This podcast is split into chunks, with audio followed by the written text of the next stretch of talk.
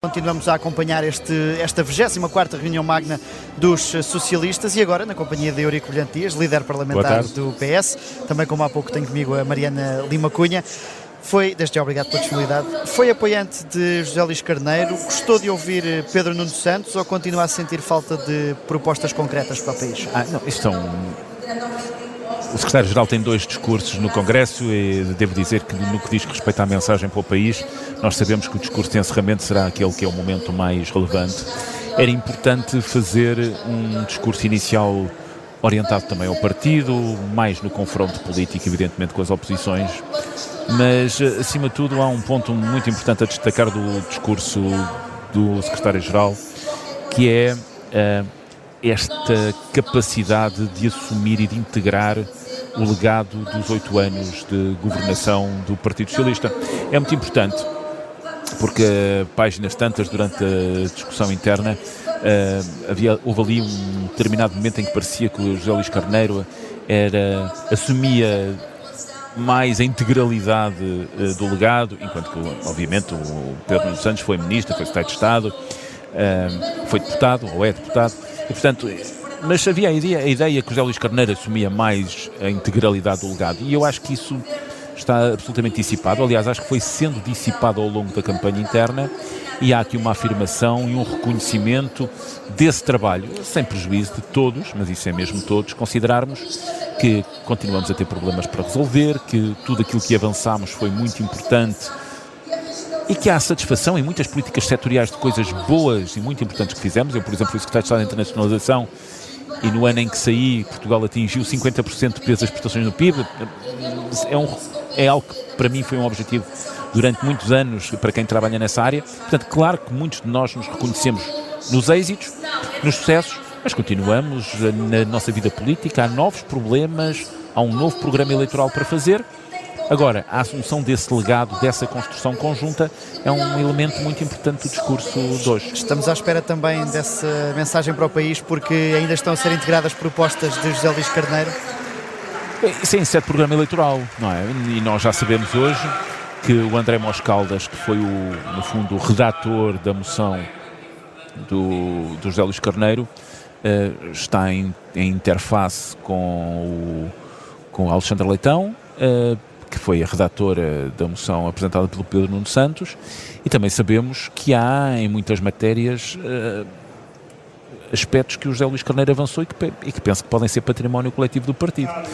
Falo do apoio, por exemplo, às pequenas e médias empresas, que foi uma área que ele uh, quis apresentar. Falo, por exemplo, na área da habitação, em que com o Vasco Franco fez uma apresentação exaustiva. Falo, por exemplo, em coisas que aparecem por menores, mas são muito importantes, como uh, Uh, o complemento solidário para idosos e as condições de acesso ao complemento solidário, solidário para idosos? o PS perde, por exemplo, uh, se, o, se Pedro Nuno Santos acabar por não integrar, como ele tem dado sinais que não o fará, a proposta, por exemplo, de Fernando Medina uh, dos o que tem sido conhecida como os fundos Mas essa é uma, é uma posição assumida pelo secretário-geral, é, é, quer dizer, e nós... Mas tem pena que essa fique pelo caminho. eleitoral. Não, eu já o, fiz, já o defendi publicamente, por várias razões que poderia adiantar, porque é que penso que um fundo daquela natureza pode ser dentro das regras, portanto, porque nós sabemos que o, o excedente orçamental ou o superávit orçamental deve ser utilizado para abater a uh, dívida pública.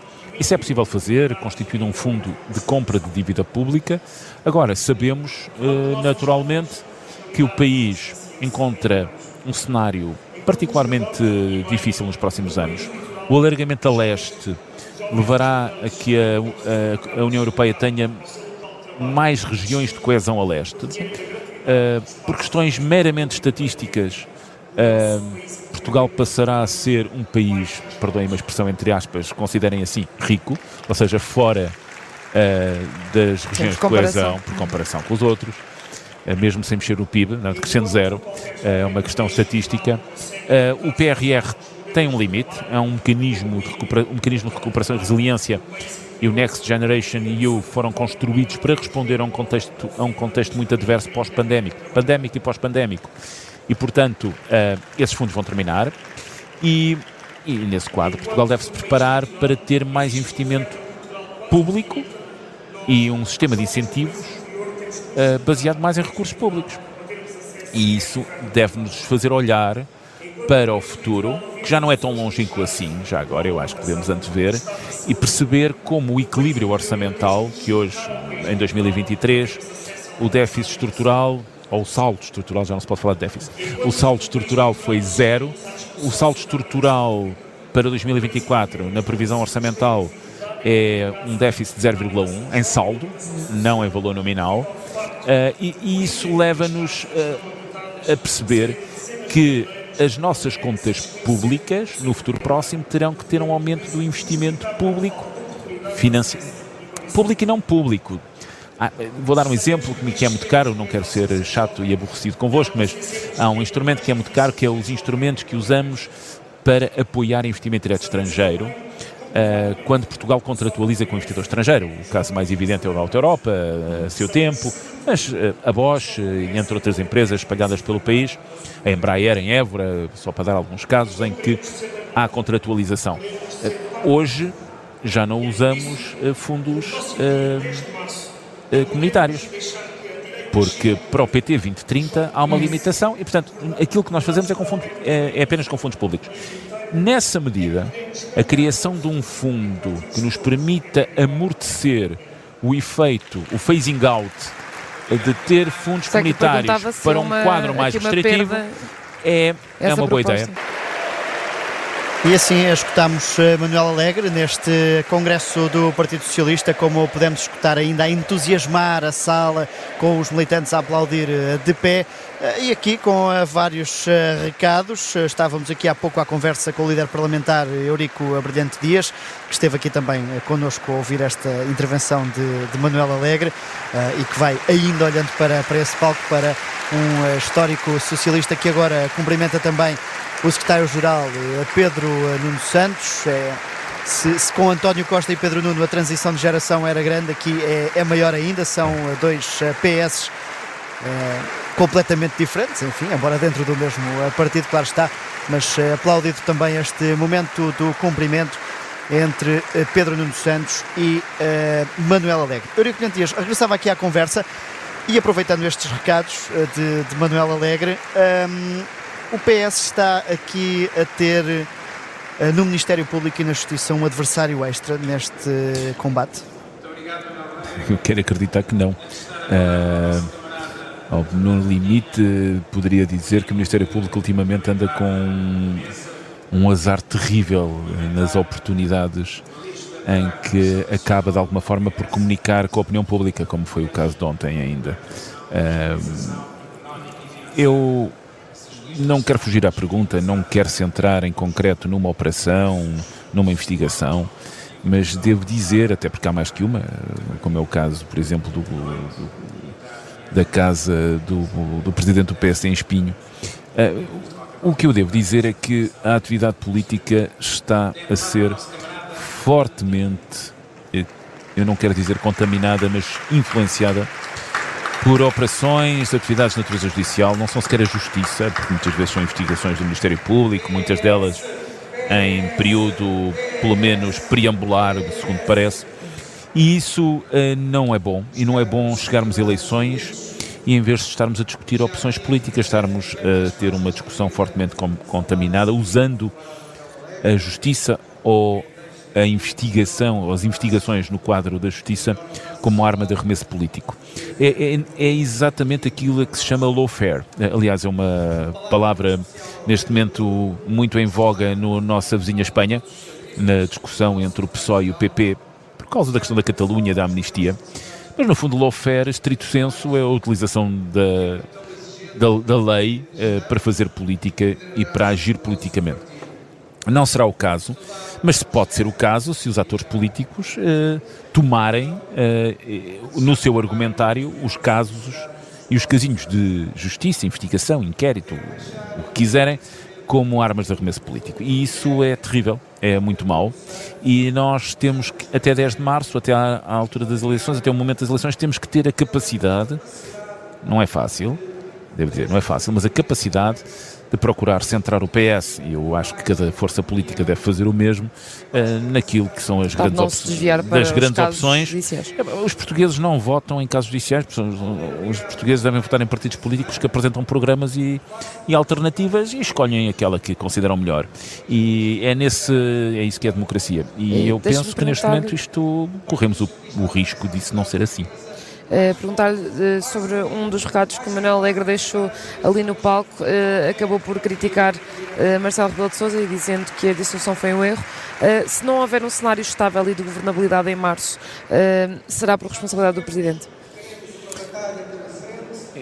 Eu, é, é público, eu, eu discordei da decisão da opção. Da, da opção do Sr. Presidente da República, acho que foi um, um, um erro mas é uma decisão legítima do Sr. Presidente da República e nesse quadro nós estamos a viver com essa decisão o Carlos César, o presidente do partido, tem uma expressão interessante que é o que lá vai, lá vai. Uh, e portanto é porque a decisão foi mas tomada. Mas o luto já foi feito, é que pelas menções naquele palco? Não, não é o luto, mas uh, uh, a decisão do Presidente da República de marcar eleições determinou, ou acabou por terminar, também a natureza da própria campanha eleitoral e depois isso necessariamente influenciará a decisão dos eleitores. E aquilo que nós esperamos é que naturalmente os eleitores possam escolher mais a política e menos os casos e casinhos. E isso, casos e casinhos de justiça, eu não estou a menorizar, não entendam, estou, é, estou a fazer a, diferença entre decisões sobre opções políticas e outra coisa é decidir com base na suspeita, na suspensão, na suspeição, no inquérito,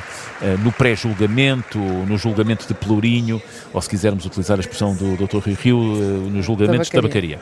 Eh, e, portanto, é inevitavelmente o Sr. Presidente da República tomou uma decisão sabendo que ao marcar eleições as marcava sabia o cenário sabendo o cenário pré-eleitoral e portanto é evidente que de alguma forma é corresponsável de alguma forma pelo resultado uh, cada eleitor é livre de votar em quem quer e portanto não, não é o Presidente da República que determina a percentagem que cada partido vai ter mas é evidente que o cenário pré-eleitoral uh, está marcado pela forma como chegámos até à decisão do Sr. Presidente da República e isso um, é uma responsabilidade coletiva dos, de todos, mas é também do Sr. Presidente da República, isso é uma evidência. Uh, Deixe-me só perguntar-lhe se neste período em que estamos, em que o PS tem um líder e um primeiro-ministro, que uhum. é, são, são, pessoas diferentes, uh, se não corre o risco de haver aqui uma fase de liderança bicéfala uh, e se há espaço suficiente no PS para protagonismo de António Costa e de Pedro Nuno Santos. Eu devo dizer que nós teremos a dissolução da Assembleia da República dentro de uma semana,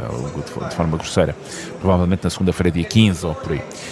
E, portanto, uh, o, o, Governo naturalmente terá que respeitar a, a lei eleitoral e, portanto, terá. Isto parece bastante ativo, ou seja, não parece propriamente um político a sair de cena. Eu acho que nós nunca o conhecemos pouco ativo, não é? Mas o. Uh, sim, mas é, é, evidente que neste momento há um conjunto de atividades que se concluem e outras que estão em fase de abertura. Aliás, uma delas é uma decisão importantíssima, que é a decisão uh, de lançamento da linha ferroviária Lisboa-Porto. Uh, para termos financiamento europeu e, portanto, isso é um, um momento muito importante, mas é evidente que o, o secretário-geral, depois deste Congresso, terá as suas equipas, terá a Comissão Política Nacional, terá a Comissão Nacional, o secretariado. Não vai ser assombrado por António Costa como Luís Montenegro às vezes Não. parece ser por uh, Pedro Passos Coelho, por exemplo.